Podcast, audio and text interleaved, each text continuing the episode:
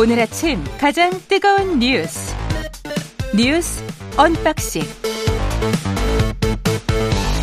네, 뉴스 언박싱 시작하겠습니다. 민동기 기자, 김민하 평론가 나와 있습니다. 안녕하십니까? 안녕하세요. 안녕하십니까? 뭐가 자유민주주의일까요? 네. 이게 노동력이 귀하면 수요 공급 법칙에 따라서 임금이 오르는 게 당연하다. 그래서 파업에 참여하는데 그 파업에 참가하는 사람들이 많은데 그게 인플레이션 우려는 분명히 있다. 그것 때문에 그런 보도는 많이 나와요. 그렇죠. 근데 그 파업 자체를 죄악시하거나 바로 범죄시해서 이거는 국가를 생각하지 않는다. 어, 이런 사람들은 나쁜 사람들이다. 뭐 거의 조폭과 같다. 이런 보도는 찾아보기가 힘들어요. 제가 미국 언론을 십오 년 정도를 봤거든요. 십오 년 정도를 봤는데 아직까지 그런 언론은 제가 보는 이른바 정론지라는 데는 없습니다. 왜냐하면 네. 자본주의를 바탕으로 한 자유민주주의 사회에서 이게 상식이죠. 노동 삼권에 파업권이 들어가 있습니다. 그러니까요. 그 자체를 문제 삼을 네. 수는 없는 거죠. 그런데 우리나라는 이게 죄악시되고 범죄시돼요. 수십 년 동안 그랬고 지금도 그렇습니다.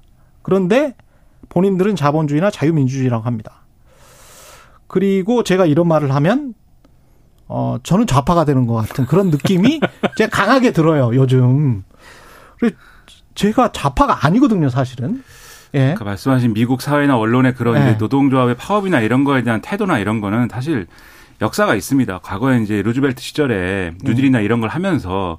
그러면서 이제 어떤 노동자들의 파업권이나 이런 것들을 정부가 굉장히 강하게 보장을 해주고 예. 그것의 어떤 반대급부로서의 어떤 그 사업이나 이런 것들을 추진하는 그 과정에서 경제회복이나 이런 것들을 모색했던 거잖아요. 그렇죠. 그런 전통이 있기 때문에 사실 이제 지금과 같은 태도가 또 있는 거예요. 미국이 음. 뭐 우리가 생각하는 것처럼 뭐 어떤 뭐 기업이라든가 이런 기업가들의 천국인 것만이 아닙니다. 사실은. 음. 그런데 그럼에도 어쨌든 그 이면에는 노동조합의 보호를 받지 못하고 있는 이런 또 소외계층이나 비정규직이나 이런 문제가 사실 또 크죠. 미국은. 예. 그런 면이 있는 건데 우리는 사실 이 노동조합에 대해서 이제 그런 좀 우호적이고 전향적인 그러한 태도를 갖춰야 된다라는 정책이 추진된 예가 사실 없는 것 같아요. 역사적으로 되돌아보면은 우호적인 필요도 없고요. 그냥 사실에 입각해서 그렇죠. 여기서 이제 우호적... 원칙이나 이론에 입각해서만 음. 했으면 좋겠어요. 여기서 네. 우호적이라고 표현한 건 이제 제가 이제 루즈벨트 뉴딜에 비춰갖고 이제 네. 얘기를 한 건데 네. 이제 그런 경험이 없.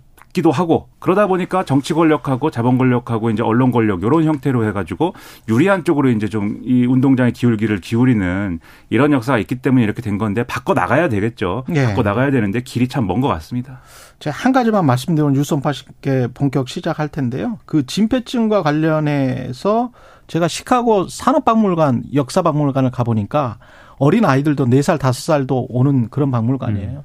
그런데 음. 미국에서 어, 탄광 노동자들을 어떻게 대했는지, 그래서 진폐증 환자가 얼마나 많이 생기고, 그리고 얼마나 많이 죽었는지, 그걸 담담하게 사실로 기록을 쭉 해놨더라고요.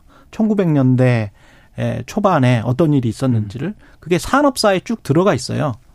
우리나라 같았으면 만약에 그걸 공공박물관에 그렇게, 어, 기록을 해놨으면, 그리고 그걸 영상으로 틀어주고 보여줬으면, 분명히 또 좌파 논란이 일어났을 것 같다는 이야기. 공공박물관이 좌파 선동한다고 그랬겠죠. 예. 예. 그런 이야기입니다. 예. 육팔이사 님, 세상이 어떻게 움직이는지 오늘도 최강시사와 함께합니다. 일터에서 좋은 소식도 기다려봅니다. 이렇게 말씀하셨습니다.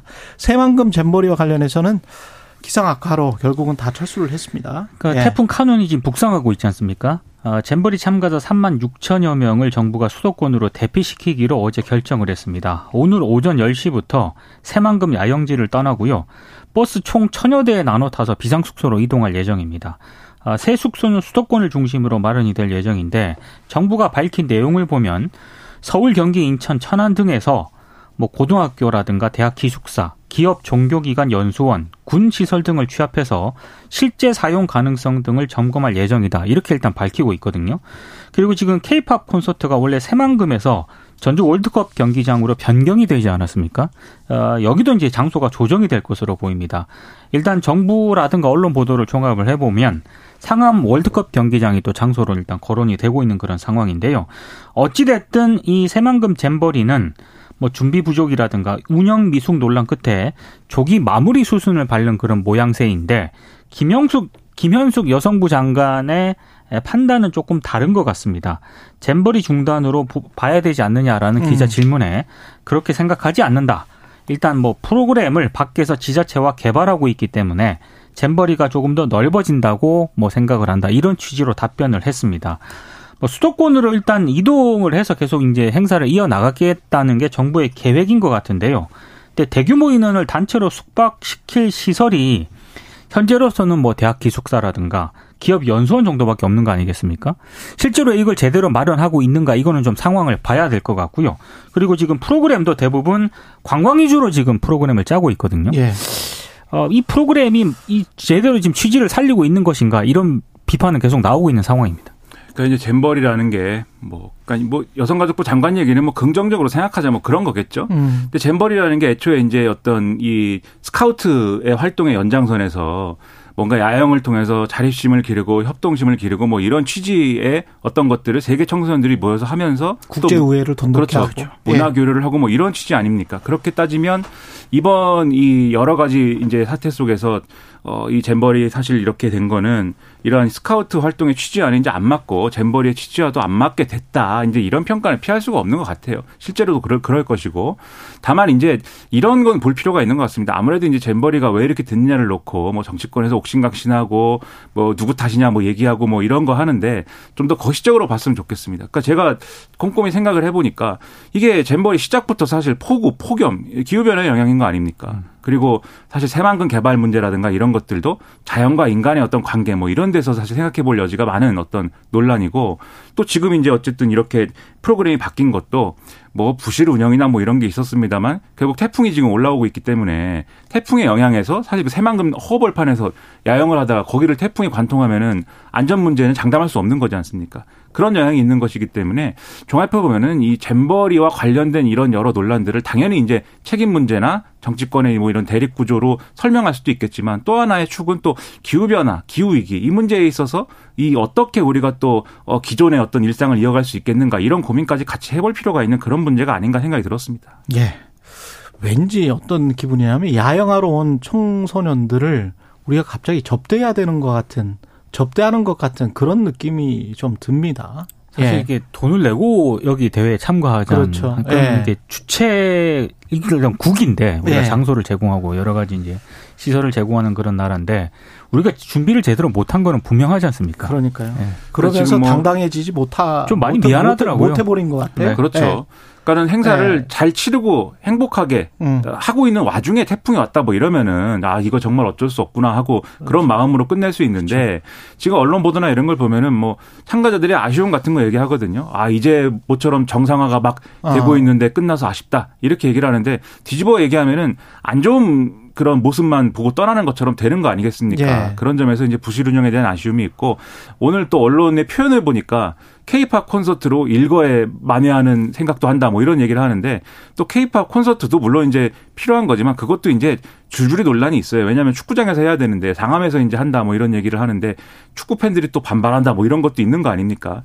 그러니까 여러모로 이번에 우리에게 여러 숙제를 남긴 이런 사례가 된 것 같습니다. 예. 그리고 태풍 카누는 완전히 우리한테 직접적으로 오는 것 같습니다. 지금 보니까 한가운데를 관통할 것 같아요. 그렇습니다. 예. 수도권도 지날 것으로 일단 예상이 되고 있고요. 예. 행안부가 어제 오후 여섯 시부로 태풍 대응을 위한 이 중대본 이 단계를 가동을 했습니다. 일 단계는 그냥 건너뛰어버렸습니다. 어. 태풍 위기경보 수준도 관심에서, 관심에서 경계로 일단 상향 조정을 했는데요. 예. 일단 기상청 예보를 보면 카누는 십일 오전 아홉 시쯤에 강급 규모를 유지한 채 경남 해안으로 일단 진입할 것으로 예상이 됐고요. 십일 일 오전 아홉 시쯤에는 한반도를 관통을 해서 북한 함흥 남서쪽 약 삼십 킬로미터 부근 육상까지 진출할 것으로 예보가 됐습니다. 어, 현재까지 예보로는 태풍의 폭풍 반경에 남한 대부분이 포함될 가능성이 크다. 뭐 이런 상황이고요. 그리고 팔 일까지는 오늘까지는 강원 영동을 중심으로 굉장히 많은 비가 추가로 내릴 것으로 예상이 되고 있습니다. 그러니까 지금 태풍이 걱정이 되는 게 일반적으로 태풍은 이렇게 한반도를 이렇게 쭉 관통해서 오는 태풍 사실 그렇게 빈발한 것은 아니고 그다음에 일반적으로 육지에 상륙하면은 급격히 이제 좀 이 세가 위축이 돼서 어 며칠 이렇게 며칠 만에 끝나기도 하고 뭐 이러지 않습니까 태풍이.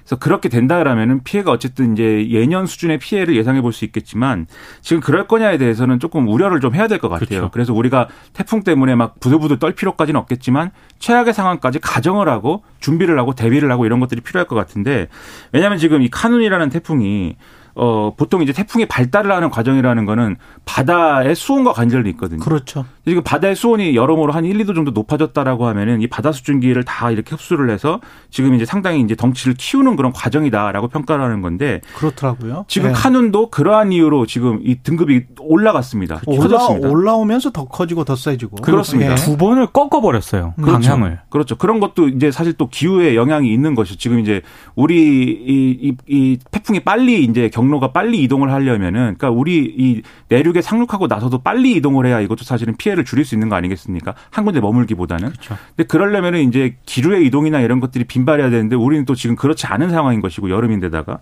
그리고 지금 최근에 태풍의 이 어떤 사례를 보면은 내륙에 상륙해서도 계속해서 바다 수증기를 공급을 받게 돼서 어, 이, 이 규모를 줄이지 않는 이 어떤 일정 시간 동안 그런 사례들도 많이 있었기 때문에 그런 점까지 고려를 하면 이번에는 정말 대비를 철저히 해서 지금 지난번에 폭우 피해나 이런 것들도 사실 여러모로 좀 대비를 할 수 있었던 것들이 있었던 거지 않습니까? 이번엔 정말 그런 피해가 다시 일어나서는 안 된다라는 것을 좀 명심하면서 대비를 해야 될 것 같습니다. 그리고 민주당 혁신위가 대의원제 폐지 방안을 포함해서 이게 마지막 혁신위 방안인가요? 십이 일 발표하기로 했다는데. 그러니까 지금 사퇴 대신에 예. 활동 기한을 일단 단축하는 쪽으로 방향을 잡은 것 같습니다. 최대한 어떤 방안들을 많이 내놓겠다? 그렇습니다. 예. 일단 위원장이 계속 설화에 휩싸이니까 예. 활동 조기 종료를 위해서 속도를 내기로 일단 했고요. 그래서 혁신위 관계자가 밝힌 내용을 보면 팔월 말까지 혁신위 활동을 마무리하는 것을 목표로 최대한 빨리 합의되는 대로 혁신안을 발표하기로 했다. 이렇게 밝혔거든요. 예. 그러니까 언론 보도를 보니까 이십 일까지 일주일에 두 번씩 혁신안을 몰아서 발표하는 방안을 혁신위가 검토를 하고 있습니다. 이를테면 오는 십 일 공천 규칙 개정과 함께 대의원제 축소 방안을 혁신안으로 발표할 예정이고요. 어, 이 대의원 비중 축소라는 게 전당대회 당 지도부 선출 방식과 직결이 되고 있기 때문에 민주당에서는 상당히 민감한 그런 음, 사안인데 민주당 대표 선거에는 대의원 투표가 삼십 퍼센트, 권리당원 투표가 사십 퍼센트가 반영이 되는 구조잖아요. 그래서 대의원 한 명의 표가 권리당원 육십 명 표만큼의 가치가 있는데 이래서 이해관계가 첨예하게 갈리거든요. 예. 일단 뭐 언론들의 표현을 보면 친명계 정치인하고 강성당원들은 비명계 현역 의원의 입김이 작용할 수 있는 대의원제 폐지를 주장을 하고 있는 그런 상황이고 반면에 이제 비명계 의원들은 만약에 대의원제 없애고 전당원 투표를 강화하자고 하는 쪽은 팬덤 정치를 강화하려는 시도다. 이렇게 지금 반대를 하고 있는 그런 상황입니다. 그래서 혁신위가 뭐 정치 신인에게 경선을 보장을 하거나 가산점을 확대하는 등의 총선 규칙 이 변경도 지금 검토를 하고 있는 그런 상황입니다. 어떤 내용을 발표를 할 것인지에 따라서 또 민주당이 한번 되게 시끄러워질 것 같습니다. 뭐 우리 속담에 정리가 안 되나요, 민주당은? 계속 그 헛바퀴 도는 것 같아요.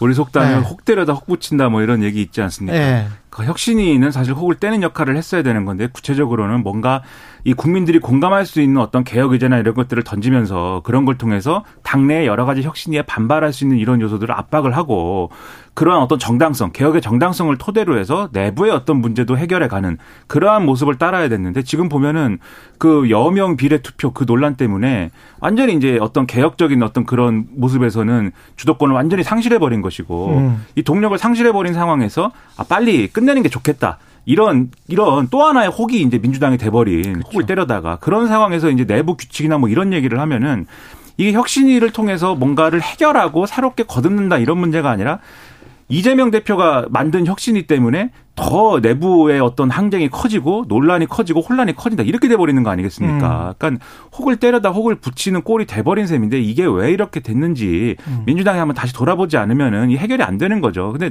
걱정되는 건 아마 돌아볼 새도 없을 거예요. 이제부터는 총선 앞두고 싸워야 되기 때문에 이런 판국이면.